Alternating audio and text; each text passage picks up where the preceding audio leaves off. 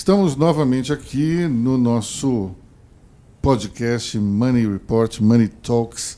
Eu, Aloysio Falcão, com a Mauri Segal, editor-chefe de Money Report, Lucas Emanuel de Andrade, ou melhor, Lucas Emanuel Andrade, é, Mariela Levi, Caterine Rivas. Olá, pessoal. Boa Olá. tarde. Olá. Olá, boa tarde. Tá fraco, mas tudo bem, não tem problema. Sexta-feira, a gente está naquele, naquele embalo para o fim de semana. E eu vou começar dizendo o seguinte: não vamos falar de STF. Chega de STF. Pelo amor de tá Deus. Está insuportável esse negócio. É. Já deu, né? Já deu. Quantas horas eu acho que a gente teve que ouvir de votos essa semana? Essa semana, umas 20 horas. Sabe talvez. aquelas. No lembra mínimo, daquelas estatísticas que tinham assim? Se você juntar todos os Big Macs produzidos no McDonald's, dá para ir Até a Lua. e voltar. Aqui é a mesma coisa. Dá para você ir até Marte e voltar ouvindo esses caras. Luiz, eu acho que dá pra dá. gente fazer essa conta no ano, né? Acho que a gente passou uns três meses ouvindo o ministro da Seguramente. STF ontem. O nosso seguramente. podcast existe há três meses, talvez. Três meses. Falamos em todas as edições da STF. Todas. Essa será a primeira Então que não chega. Bom, falaremos. falamos um pouquinho, mas chega, né? Então, vamos começar com a retomada da economia. Que números a gente teve essa semana? Nós tivemos ontem, né, Lucas, os indicadores do emprego que mostraram uma leve queda dos índices de desemprego, mas ainda são dados que preocupam. 400 mil vagas, se não me engano, Ex- né? Exatamente. Mas o índice ele está numa certa estabilidade, o índice alto de desemprego ele mantém uma certa estabilidade. Ele vem caindo, mas não no ritmo desejável. É, mas os economistas, os especialistas aí acham que a partir de janeiro do ano que vem essa, esse ritmo vai aumentar. A gente ainda está com um número acima de 12 milhões. Sim, ainda é alto. 12,5. Isso, É um número 12,5 bastante é alto. alto ainda. Para uma população ativa de 94 milhões, se não me engano. Isso. Ainda é muito alto. O ideal, em tese, seria em torno de 5 milhões, 4 milhões, que é o número que a gente tinha aí no auge da economia bombando do governo do PT, não é isso? Sim, acho que era isso sim. Agora, acabou, acabou de sair hoje à tarde, eu estava comentando com você antes da gente começar a gravar, o, o- primeiro indicador das vendas da Black Friday. Né? Então, as vendas em relação ao evento do ano passado, à data do ano passado, as vendas de eletroeletrônicos cresceram 69%. Que é um indicador assombroso. Se isso não é confiança na retomada da economia, eu não sei o que é confiança na E economia. é Black Friday contra, Contra Black, Black Friday. Friday. Não é um número assim. Não, não, não. A edição 2019 contra a edição 2018. Sendo que a edição de 2018 ela está fechada e você pegou um número ainda não fechado. Exatamente. Ou seja, ainda tem não, uma não, não. A possibilidade. comparação foram as seis primeiras horas. Seis primeiras As horas contra seis contra primeiras seis horas. primeiras horas, o que é ainda mais impressionante. Não à toa, hoje as ações da Via Varejo estão subindo muito, com muita força, quase 4%, porque os caras estão vendendo muito. É interessante que eh, eu vi alguns comentários, principalmente no Twitter hoje, de analistas eh, justamente falando sobre Via Varejo, comparando com, com o Magazine Luiza. Isso foi uma coisa que me chamou a atenção. Como se a Via Varejo agora tivesse entrado definitivamente no jogo do comércio eletrônico para valer. É interessante porque, de fato, você tem ali como presidente do conselho Michel Klein, que é alguém que compreende perfeitamente como é que funciona esse mercado, tem uma experiência de uma vida toda dentro de Casas Bahia e talvez como comandante agora de, da Via Varejo como um todo, ele possa imprimir um ritmo diferente à empresa, né? Sim, claro. A Via Varejo é um caso clássico de turnaround, né? Quer dizer, a gente tinha ali o grupo tava, ah, ah, não vinha bem. A Via Varejo detém marcas como Casas Bahia e Ponto Frio, né, para os ouvintes que não sabem.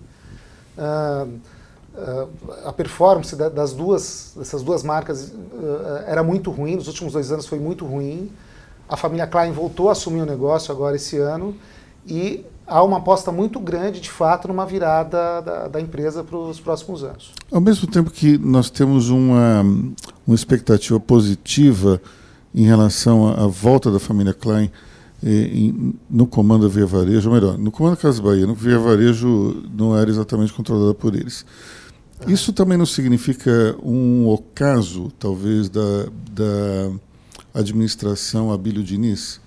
Porque, de fato, o, tanto, GPA, né?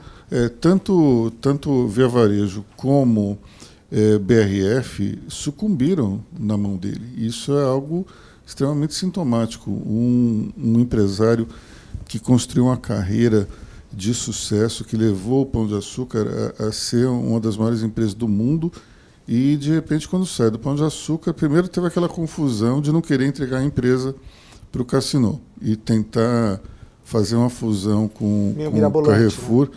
com dinheiro público Exato. seria uma, mais ou menos assim como juntar o Itaú e o, é, o Itaú Unibanco com o Bradesco com pra, dinheiro público com dinheiro público um negócio meio esquisito mas até até até entendo porque talvez quando ele tenha feito o negócio lá atrás não tenha é, talvez não tenha avaliado bem que chegaria à idade que ele chegou com uma grande disposição, capacidade intelectual e, e disposição para trabalhar. A impressão que eu tenho é que ele avaliou mal isso. Quando chegou é, na hora de entregar o pão de açúcar para o Cassino, se arrependeu e tentou alguma coisa diferente. Entendo isso.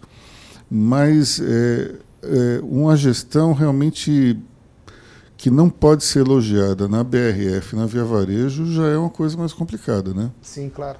Agora, o caso do Abílio é interessante, né, Luiz? O Abílio era a grande referência empresarial do Brasil nos anos 90. Né? Isso.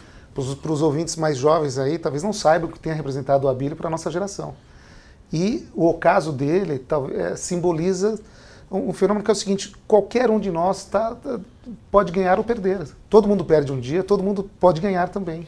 Né? É interessante porque grandes nomes que eram, que eram talvez é, símbolos inequívocos de sucesso, como Jorge Paulo Lehmann, Bill Gates, hoje estão sendo questionados. Exato. O próprio Lehmann eh, disse, disse que se sentia como um dinossauro. Exatamente. Diante das transformações aí da, da, da, dos novos tempos. E o Bill Gates, apesar de ainda ser o homem mais rico do mundo, né, conseguiu retomar esse título recentemente, ele perdeu o bonde da revolução tecnológica mais importante, que é, o, é justamente se ter a possibilidade de, de, de dominar os sistemas de smartphones. A Microsoft hoje não está. Não, ele ficou fora disso. É, não está no jogo. Você tem, você tem o Android, tem o iOS e acabou. Ele tentou tardiamente entrar no jogo, não conseguiu.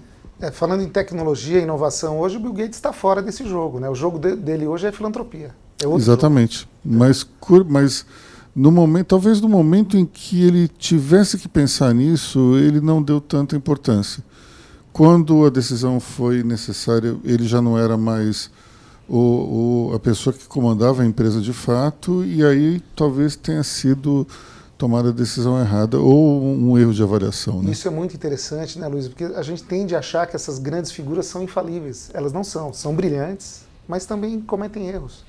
É interessante mesmo. Bill Gates talvez não tivesse olhando para a empresa mais com tanto interesse, mais preocupado com, com a fundação Bill e Melinda Gates. E deixou esse bonde passar na uhum. frente dele. Impressionante.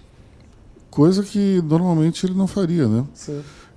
Mas se você pensar bem, o Bill Gates sempre trabalhou da seguinte maneira: ou ele copiava, ou ele comprava.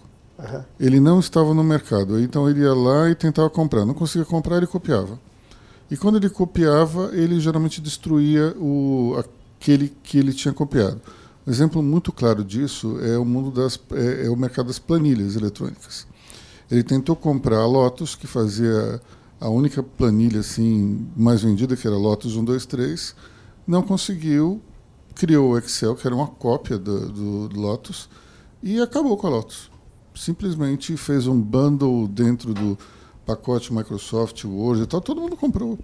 É, a Lotus tinha também um sistema de, de e-mail que era muito interessante e o Outlook era basicamente o sistema da Lotus copiado, talvez com alguma melhoria, melhoria ou outra, mas é, eu tenho a impressão que nesse momento é, recente simplesmente copiar ou comprar não era suficiente. Tinha que tomar uma decisão, ser criativo e, e inovar de fato. Foi. Ele não foi. Você contando essa história, Luiz, eu me lembrei de uma história que você me contou. Você encontrou o Bill Gates certa ocasião no Brasil, né? Ah, sim, sim. com o Bill Gates. Estive Eu tenho.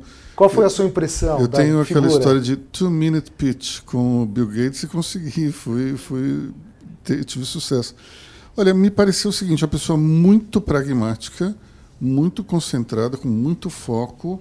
Eu lembro que quando eu passei uma demanda que era da Editora Abril na época, ele foi extremamente curioso e não era exatamente uma coisa que iria trazer um grande lucro para a empresa, mas ele viu que naquela demanda havia um problema maior que poderia afetar o Brasil como um todo, o mercado brasileiro como um todo, e atendeu essa demanda mais tarde. Então, mas me pareceu uma pessoa muito focada, mas ao mesmo tempo muito estranho, porque na época eu era um jovem de 30 e poucos anos e eu estava mais bem vestido do que ele, Bill Gates, que era o homem mais rico do mundo já naquela ocasião. Mas ele é conhecido por. Ele é meio lambento mesmo, o Bill sim, Gates, né? Sim, era uma coisa mal jambrada, meio Antônio Hermílio de ser assim, sim, sabe? O Buffett também é um pouco assim. Um pouco, aliás, os dois só acho que tem essa conexão. não deve ser por. por é, tem várias razões, mas uma dessas aí seguramente é. O, outra coisa que me chamou a atenção, os óculos extremamente embaçados. Ah, é? Eu não devia limpar aqueles óculos, acho que é uma semana. Então, é uma coisa. É interessante porque foi numa situação meio que ele ia falar com 200 pessoas. E eu estava mais ou menos assim, da metade para o final, ele já estava meio de saco cheio de falar com tanta gente, mas mesmo assim me dedicou dois minutos que resolveram o meu problema naquela época. Ah, bacana, bacana. Mas enfim. É, eu tenho uma outra passagem com o Bill Gates, não é exatamente com ele, mas foi na sede da Lotus americana. Eu fui fazer uma matéria sobre a Lotus quando eles lançaram justamente esse programa de, de e-mail e tinha um negócio chamado Workflow que hoje é muito comum em qualquer, em qualquer computador, mas naquela época era uma novidade. E daí, bom, todo mundo foi, era um grupo de jornalistas, foi cada um entrevistando o CEO da, da empresa e tinha uma hora que você não tinha mais o que fazer e tinha que esperar o ônibus para voltar. Então, os assessores de imprensa nos levaram lá a uma cafeteria e era um lugar bastante grande e era evidentemente a sede, evidentemente a sede da Lotus e tinha uma foto gigante do Bill Gates na parede, gigante. Bill Gates com uma cara meio marota e tal. E eu falava, mas o que tem uma Bill Gates está fazendo aqui? É o principal concorrente. E eu chego mais perto, aí está escrito uma frase que eu nunca mais me esqueci, que era o seguinte: This man wants to eat your lunch. Quer dizer, esse cara quer comer o seu almoço. Então, mas me chamou a atenção naquela época como a empresa levava a concorrência nesse extremo, botar uma foto do concorrente, do rival ali na do rival, para dizer, olha, esse cara está de olho em você. Enfim. Bom, essa semana foi, uma, foi muito importante para a Money Report por conta do nosso evento Galeria de Notáveis. Uhum. Mauri, fala um pouco dos nossos vencedores. Olha, a primeira impressão geral, né, Luiz, nós premiamos 16 uh, personalidades da política e da economia que se destacaram este ano em, responsabilidade social, inovação, uh, empreendedorismo. empreendedorismo, os notáveis do ano. E a quinta categoria era... Empresário na vida pública. Empresário na vida pública. A percepção geral que eu tive, eu conversei com vários empresários, nós entrevistamos todos os premiados, de fato existe um, uma confiança muito grande na economia brasileira. Todos estão muito otimistas, todos os indicadores apontam para uma retomada. O Horácio Laffer Piva falou para a gente que os últimos 30 dias da Clabin, ele é presidente do conselho da Clabin, foram muito fortes.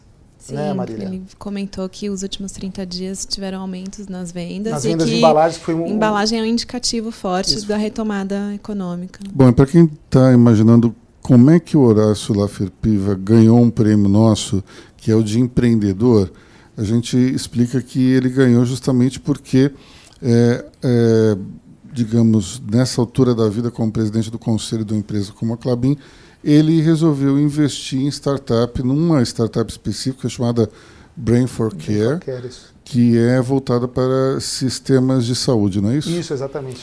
Ou seja, é, é muito admirável um sujeito que poderia estar simplesmente viajando pelo mundo no seu jatinho, fazendo o que quisesse, descansando, se divertindo, e ele não só continua à frente do conselho da, da Clabin, que é, que é a empresa da sua família, como também está interessado nesse mundo das startups, da inovação. Então, para nós, foi um prêmio bastante interessante. Sim, Uma, falou uma uma, coisa, frase... uma coisa interessante, Amaury, é que todos, acho que praticamente todos, destacaram a melhora do ambiente de negócios no país, né? Que isso está sendo é importante principalmente para o planejamento, para planejar novos negócios mais para frente.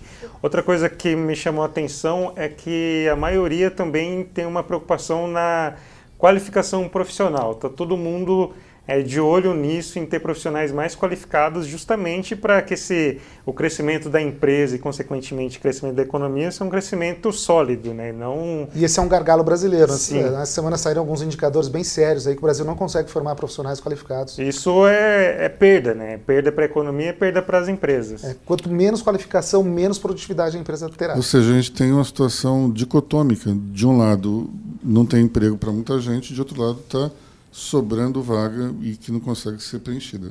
E outro, outra coisa perceptível também no evento, que chamou a atenção, o Brasil está no jogo da inovação no mundo, né? Sim. A entrevista que você, Lucas, fez com o presidente da Marfrig, o Eduardo Miron, né? Isso, Eduardo Miron.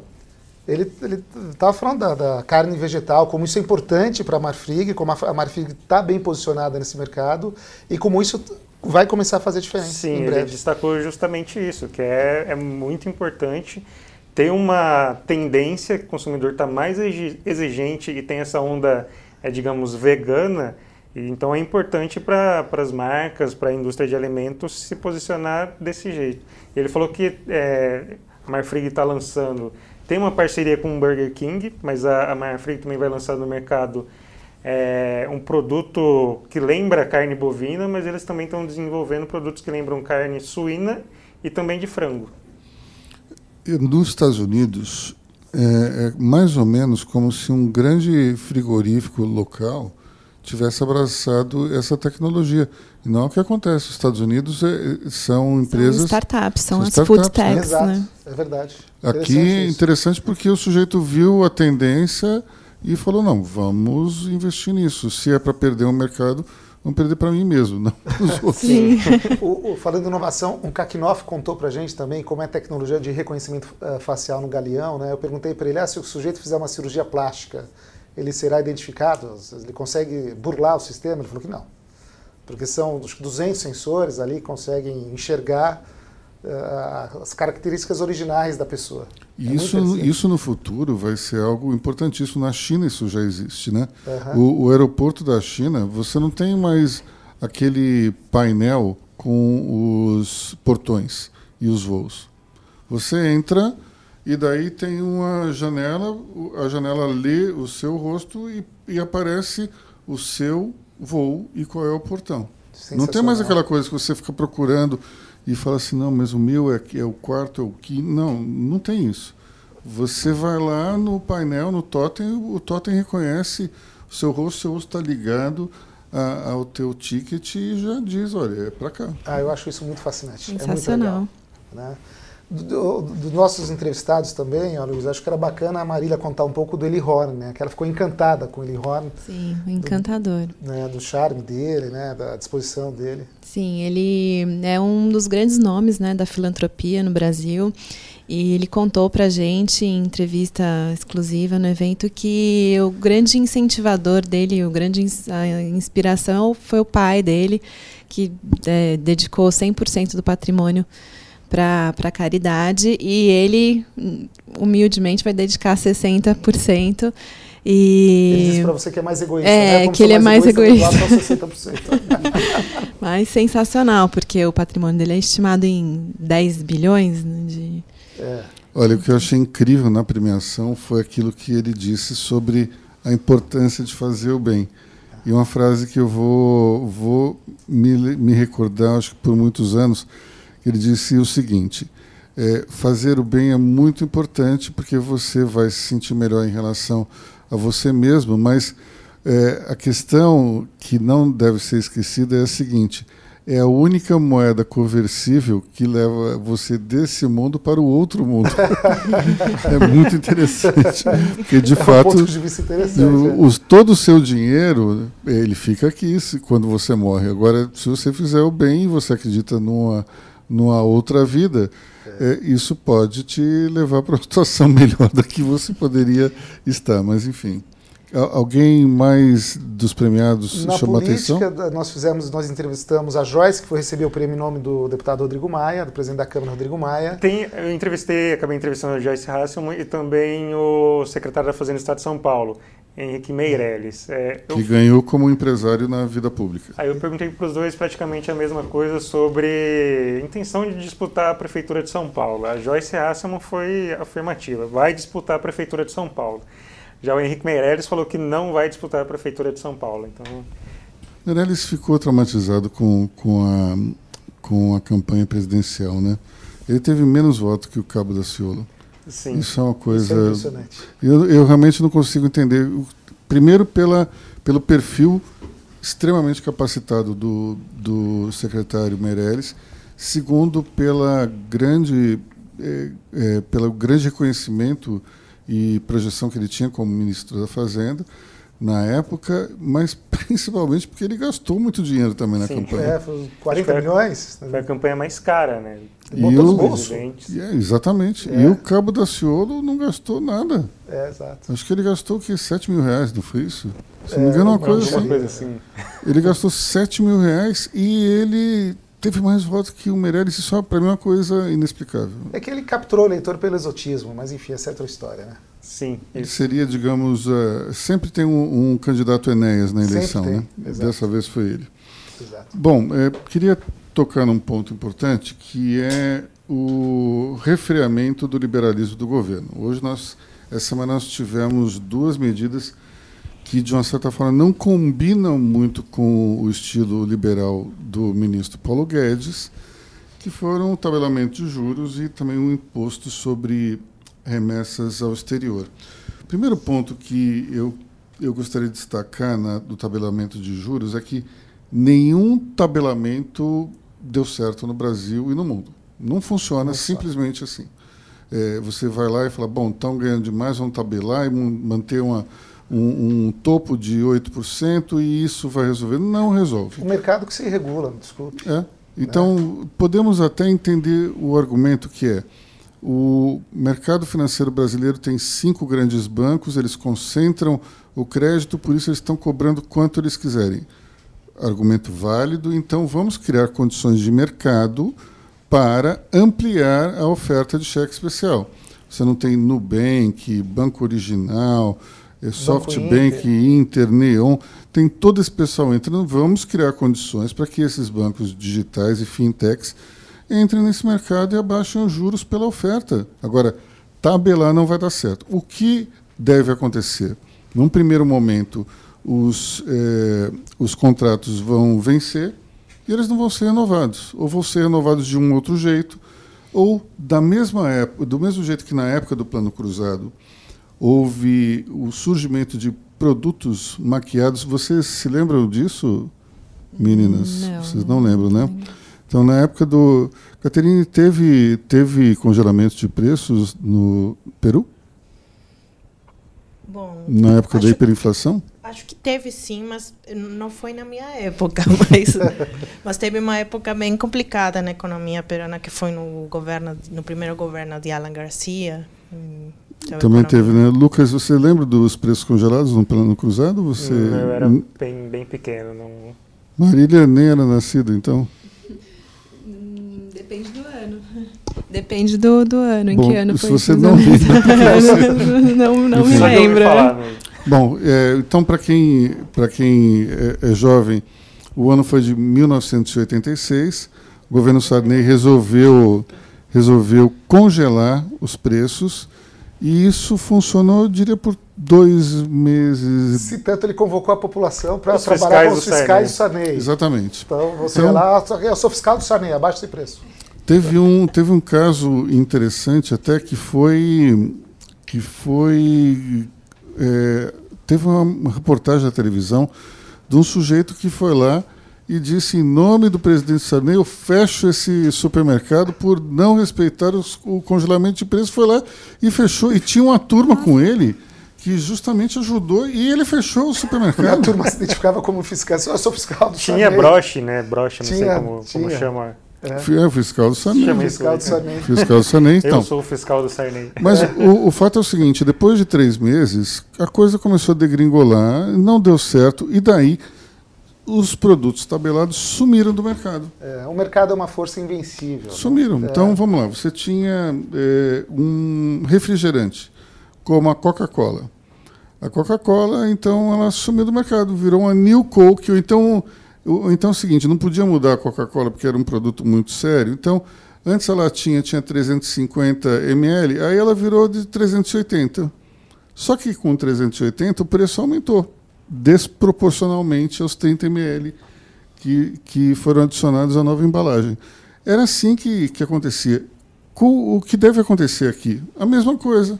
Então, vamos criar um cheque especial do B, ou então um outro contrato de, de crédito direto ao consumidor automático que você pode resgatar é, dentro do banco de alguma maneira. Em vez de ser algo automático como é hoje, mais cômodo e prático, não. Vai ser algo que você vai ter que ir lá e, putz, vai entrar no vermelho. Você vai lá e aciona. Não faz sentido, me desculpe, não faz sentido. É, é muito complicado isso. É, Eu não consigo enxergar a lógica disso. E, e, o presidente do Banco Central, que curiosamente é neto do economista Roberto Campos, o maior símbolo do liberalismo no Brasil, ele justificou dizendo que não, era um tabelamento, porque afinal de contas os bancos poderão cobrar uma tarifa de 0,25 sobre o capital financiado.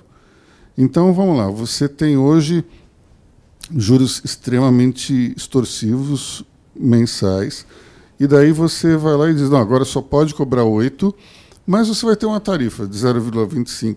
Então, se você está tá falando de um, sei lá, de 100 reais, são 25 centavos, é isso que você está cobra tá cobrando do consumidor? Sim, são 25 centavos. Então, se é mil reais de empréstimo, então você está cobrando 2,50. Isso vai realmente ser algo interessante para os bancos? Não vejo isso. E, e, e veja só, ninguém está defendendo o banco aqui. E não é uma questão de liberalismo, é uma questão de bom senso. Toda vez que se cai nessa esparrela de tabelar alguma coisa, não dá certo, não funciona. É, não Você disse, deixa o mercado se, se ajustar, né? As fintechs estão chegando com força aí, né? Para usar um termo que eu não gosto, elas estão disruptando esse mercado financeiro. Então deixa o mercado se ajustar. É, naturalmente esses juros cairiam no futuro próximo. É, o cheque especial é, são os juros mais altos né, do, do, do mercado, mas mesmo assim, essa questão da de, de tabelar o preço não ajuda nem na concorrência, nem a diminuir essa concentração bancária e também não ajuda do lado da, dos endividados, dos milhares de endividados que estão pegando eh, o cheque especial e continuarão provavelmente acedendo a esse tipo de crédito. Então, é. Acho que não é uma solução razoável para nenhum dos lados. Né? Você tocou em dois pontos importantes. Um, um ponto é justamente que não diminui a concentração, continua. Exato. E a concentração você vai lá. Então, antes eu ganhava 10, agora eu ganho 3. Não tem interesse, eu tenho interesse.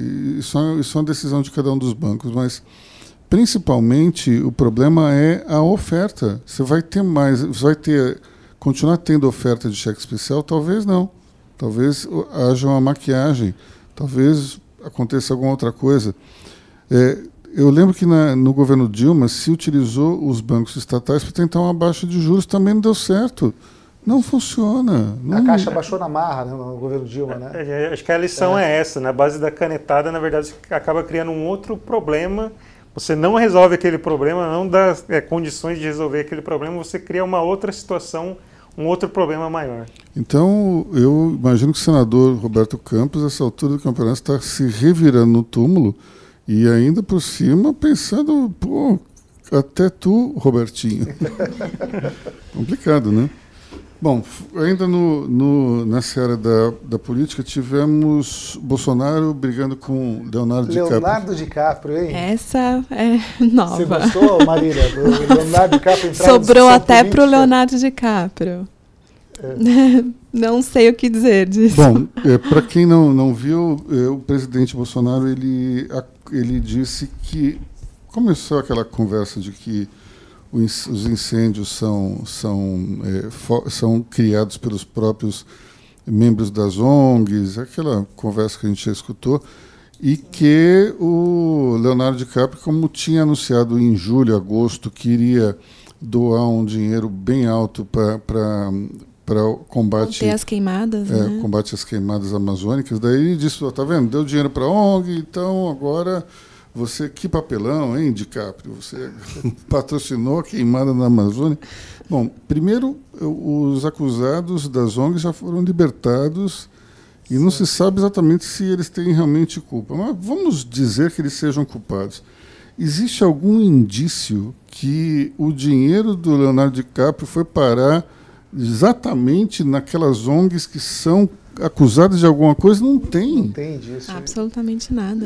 Eu, é interessante porque eh, o presidente ele é incontrolável e ele tem, mas ele tem que entender que ele não é mais um deputado boquirroto, ele é o presidente da República. O que o motiva a fazer isso? Porque essa necessidade de produzir factoides, né? Será que é o vício em rede social? Você precisa fazer barulho, você precisa ganhar curtidas, você precisa ganhar repercussão, compartilhamentos.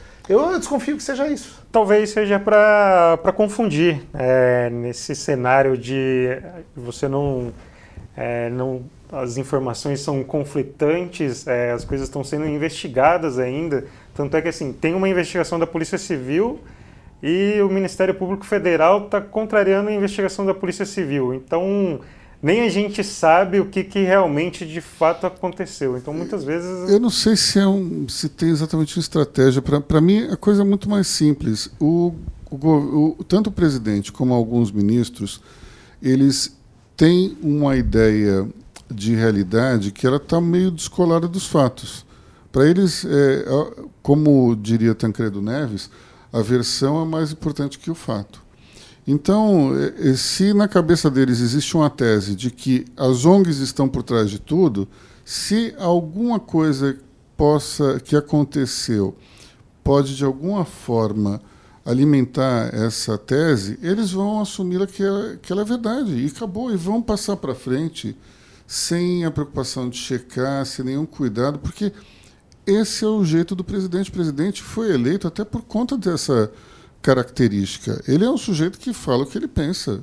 E muitas vezes ele se atrapalha por isso. E daí tem que voltar atrás, como voltou atrás várias vezes. Mas o fato para mim é o seguinte: na cabeça dele, o pessoal de ONG é um bando de baderneiro que pode, e tem uma chance de estar ligado a algum tipo de sabotagem. Então, se opa, uma pessoa foi presa, ele não pergunta se, se é justamente ou injustamente, se aquilo. E é, generaliza. Se e, aquilo deu certo, né? casou com a tese dele. E justamente, combina com aquela versão que foi apresentada anteriormente, ó, tá vendo? Tinha falado, e é isso. Enfim, mas é, é mais uma situação é, que o governo, mais uma confusão que o governo acaba se metendo, é, por essa, essa impetuosidade do presidente, até de alguns integrantes também do primeiro escalão. A questão é que eh, quanto mais você ideologiza o debate, a coisa fica complicada. Empobrece o debate. Empobrece mais. Vamos deixar na questão técnica mesmo. É, especialmente no meio ambiente, quanto mais técnico você for, menos, menos é, questionamentos você vai ter porque contra, contra fatos não há argumentos, contra números não tem exatamente o, como você contestar, então, para quê, né? Eu fico imaginando. Mas, enfim. Vamos finalizando o bloco político aqui, a gente tem o Luciano Bivar sendo acusado por conta dos laranjas do Isso, ele PSL. foi iniciado hoje pela Polícia Federal. Ele e mais três, três candidatas, três laranjas, né? Uhum. É, eu Queria só fazer um comentário antes de, de vocês desenvolverem um pouco o tema, que é o seguinte: tem uma lei que obriga os partidos a registrar 30% de candidatas mulheres. A, a minha opinião a respeito disso é, número um, o Estado não tem que se meter na formação das chapas e dos números de, dos candidatos que quer ser mais homem ou mulher. Vamos supor que, que as mulheres fossem, fossem a maioria esmagadora. E, daí os homens teriam que ter uma, uma espécie de reserva de, de mercado? Não, eu acho que tem que ser o que for. O governo quer estabelecer que as mulheres não sejam discriminadas? Ótimo. Então vamos fazer o seguinte: olha, até 30% no mínimo as mulheres podem se candidatar. Agora, a obrigatoriedade de ter os 30%, gera uma distorção absurda. Todos os partidos têm candidatas fantasmas. Todos. Todos. O Partido Novo, que é um partido que não recebe recursos do fundo partidário, também tem candidata fantasma. Vai dar uma olhada lá. Vamos ver o número, todos, todas as candidatas, a gente vai chegar à conclusão pelo número de votos que tem mulher lá que não fez campanha. Estava ali só para é, fazer número. Eu conheço uma, por exemplo, teve seis votos. Seis, Seis, votos? seis votos. Nem a família. Nem a família, nem ela deve ter Pois votado é, nela claro. mesma. Ter sido alguma pessoa que passou que algum incauto que falou, ah, quero, ah, gostei do nome dessa daqui, vai lá e votou. Mas pode olhar no Partido Novo, dá uma olhada lá no, no número de candidatos. Tem uma candidata que tem seis votos. Teve seis votos. Então, é, eu acho um absurdo o governo se meter nessas coisas. Não deve se meter, mas já que se meteu, é, agora tem que consertar. E toda essa distorção, essa, esse dinheiro que vai do lado para de laranja, é por conta disso. Tem um monte de candidato que está ali para fazer número. Está errado. Isso conversa um pouco com a questão do cheque especial que a gente está falando aqui. É mais ou menos quando o governo se mete num assunto que ele não deveria, dá confusão. né? A coisa não vai, não anda.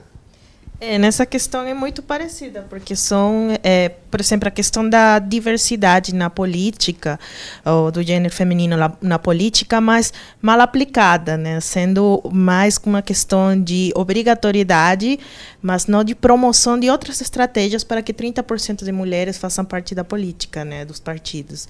E o que dá, deu errado, da mesma forma que provavelmente o cheque especial, por essa imposição, pode dar. Né?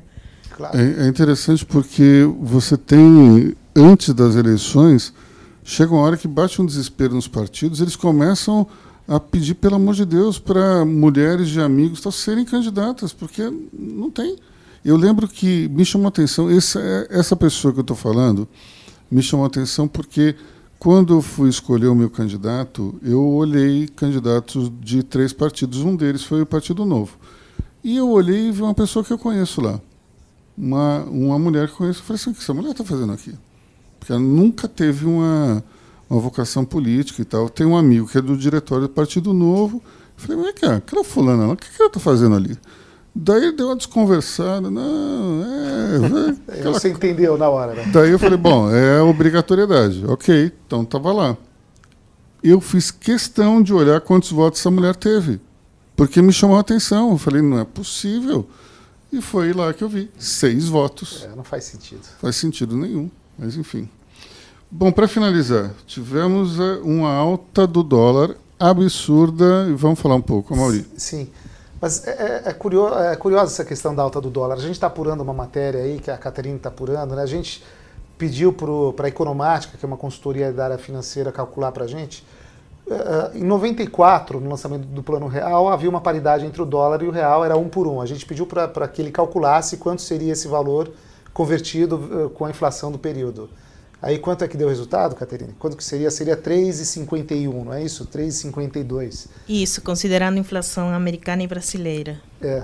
3,52 e a gente está com um dólar em torno de 4,23. É. Então, se, se a gente fizer uma conta também inversa, isso quer dizer que o dólar estaria o quê? 1,50? 1,30, 1,30 daquela Ou, época? Exato. Ou seja, o dólar não está tão caro assim. Pois é. Né? Se você eh, observar isso retrospectivamente, o dólar não está tão caro. E outro dado interessante que, que ele levantou para a gente, a inflação desde o Plano Real no Brasil foi de mais de 500%. Nos Estados Unidos foi de 70%. 73,88%. E é um período do Brasil de estabilidade, de período pós-Plano Real.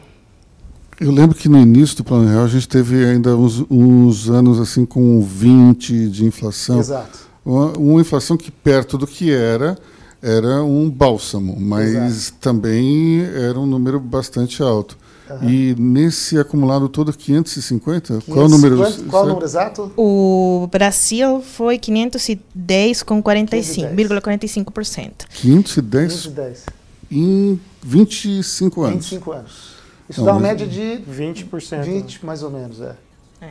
Bom, isso eu acho que a média foi impulsionada pelos primeiros anos que teve um, uma flutuação. Eu lembro que é, até a política monetária muito forte de juros altos, ela, ela veio para conter uma expansão monetária nessa época, mas é, seguramente esses dois anos de Dilma do segundo mandato Claro. aumentaram a média também, porque a inflação chegou a 16%.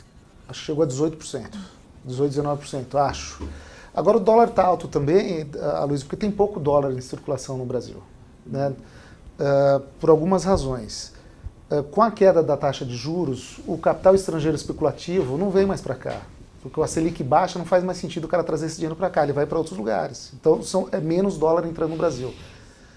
É um período, no fim de ano também, é o período que as empresas é, enviam é, remessa de lucros e dividendos para o exterior. Então tem que comprar no mercado. Tem que comprar no mercado. Então tudo isso acaba gerando um efeito. Tem um outro ponto também que os economistas que julgavam que o dólar estaria entre 3,80 e 3,90 é, acreditavam que com os leilões do pré-sal haveria uma inundação de dólares aqui, e pelo menos 9 bilhões. Não teve. Não apareceu. O dinheiro que foi comprometido nos leilões veio da Petrobras e acabou. Claro. Então já estava aqui. Não, não vai. Não, não, não chegará um caminhão de dólares do, do exterior. Então esse é um outro ponto. Claro, então, com menos dólar no país, é claro que a moeda vai aumentar. Essa é a lógica do mercado, né? Para a semana que vem, na agenda de Rodrigo Maia, existe o que, Lucas Andrade? não, nada mais mais específico. Eu acho que a, a Câmara agora, é, para o Senado, caminha para aquele é, nobre momento de que nada acontece, nada é feito, é, já entra naquele clima de, de recesso, o que poderia ser é, discutido de importante já foi, então acho que agora entra mais naquela temporada é, de baixa. Quando Até é o recesso, mesmo... Lucas? Recesso, 20, se eu não né? me engano, acho que é 15, 20, por aí, entre, acho que na segunda quinzena. Acho que a última sessão é 15, mas uhum. o recesso mesmo acho que é dia 20. Uma pergunta, o quando é que vai se o TSE vai decidir aquela história das assinaturas eletrônicas para, é... o, PS, para o Partido Aliança? Era para ter decidido essa semana, eu não sei agora para quando. Mas não foi, não né? Foi. Não foi. Não, foi, foi adiado. Essa é. discussão era para ter ocorrido, se eu não me engano, na terça. Mas ela tem que ser resolvida esse ano, né? Sim. Tem que ser Sim, até porque. Então, esse é o, o. Por que, que eu sei que dia 15 é a última sessão deliberativa? Porque é a data final que o partido do presidente, o novo partido, tem para entregar as 500 mil assinaturas. Então, é, essa coisa de, ah, mas vale, vale. O presidente até estava bravo porque dizia que o voto eletrônico valia, mas a assinatura eletrônica não valia para o partido dele. O voto eletrônico ele tem biometria, tem um documento, tem um fiscal, tem uma série de situações ali que mostram, que dão segurança àquele voto. Né? Agora, uma assinatura eletrônica sem a validação de um Serasa da vida não vale nada, qualquer um pode fazer. Eu fiz uma busca aqui e ficou para. deve ser retomado na terça-feira, dia 3. Esse é um ponto importante. É, isso aí pode ser crucial para o futuro do partido do presidente. Sem candidato para a, a, prefeito, isso é uma coisa que já o partido já fica meio capenga. E, se não me engano, se ele não tiver essas assinaturas, ele nem pode oficialmente abrir o partido é, nessa legislatura. Teria que esperar mais não sei quantos dias para começar o processo de novo. É, então, teria um pouco mais de dificuldade para trazer os, os deputados dos outros partidos, demoraria um pouco mais, e não poderia, não poderia lançar candidato a prefeito, que é uma coisa ruim. Afinal de contas, você tem até deputado que quer ser candidato à sua, à, à sua cidade. Claro, a gente está falando do partido do presidente da República, né? só isso. Por exemplo, algum candidato, algum integrante do PSL que é aliado ao Bolsonaro se for querer se lançar a alguma prefeitura, vai ter que sair pelo PSL. Pois é, mas aí a pergunta é: o PSL vai dar legenda? Justamente. Eu simplesmente, ainda mais ter essa história, o Luciano Bivar é, foi, foi acusado aí, de, aí qual é o nível de cooperação que o presidente do PSL vai ter com um deputado bolsonarista que quer a legenda para se candidatar a prefeito da cidade? Zero. Zero. Zero. Então, é muito complicado, viu? A situação muito, muito difícil para a criação desse partido novo. Eu me espanto com a decisão tomada tão tarde. Talvez fosse melhor uma composição. Aí não deu, tenta-se um acordo, pelo menos. Olha, eu vou fazer isso, você vai fazer aquilo. Mas o presidente foi para um tudo ou nada e pode ficar sem nada. Sim. Bom, mais algum assunto? Acho que seria da parte do. A gente também não vai falar aqui de, de segunda instância, né? Acho que a gente deveria falar Ah, a mesma coisa do STF, não falar de segunda instância, pelo né? amor de Deus. Porque já deu esse assunto e esse assunto, acho que tanto a Câmara quanto o Senado, eles é, fecharam um acordo lá e isso acho que só vai é, terminar em 2020. Pois é, eu vi uma. Eu vi nessa semana um, um vídeo de um sujeito dizendo que era um absurdo tudo isso, porque existe um- uma forma muito mais simples de resolver essa questão, que é um projeto de lei que tramita na Câmara há mais ou menos uns três anos. Só que, eh, conversando com alguns juristas, eles me disseram que tem que ser PEC, não pode ser projeto de lei. E sendo PEC, não- você tem que passar na comissão. e Tem uma série de trâmites. Não ia passar esse ano, esquece, Sim. não tem como. Então, vai ficar para 2020, tá certo. Bom, e aí a gente tem que também levar em consideração, só para encerrar um assunto que realmente discutiu muito, que é o que é cláusula pétrea e o que, que não é. Então, simplesmente mexer na segunda, eh, dizer que não existe trânsito julgado e ele passa a ser segunda instância, isso não pode, segundo vários eh, juristas. O que tem que se fazer é, é, através de uma PEC, regulamentar o que é trânsito julgado. E daí você, é, em regulamentando, você coloca a segunda instância como, como uma espécie de trânsito em julgado.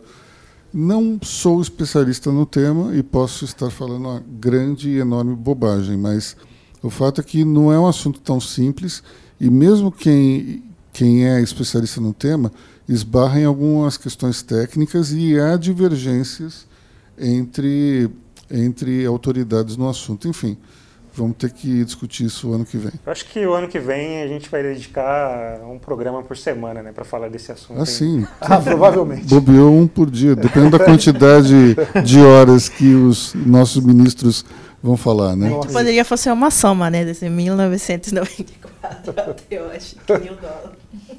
Enfim. Bom, é, então é isso aí, pessoal. Por hoje é só. Passamos dos 45 minutos. Se vocês tiveram a paciência de nos ouvir até agora. A gente está fazendo um teste aí para virar ministro do STF, né? Ah, sim, é, tá quase, né? Bom, então, se você teve paciência de- nos ouvir até agora, muito obrigado. É, e a gente se vê semana que vem. Ou melhor, a gente, vocês nos ouvem semana que vem. Tchau, bom fim de semana. Tchau, tchau. Tchau, tchau.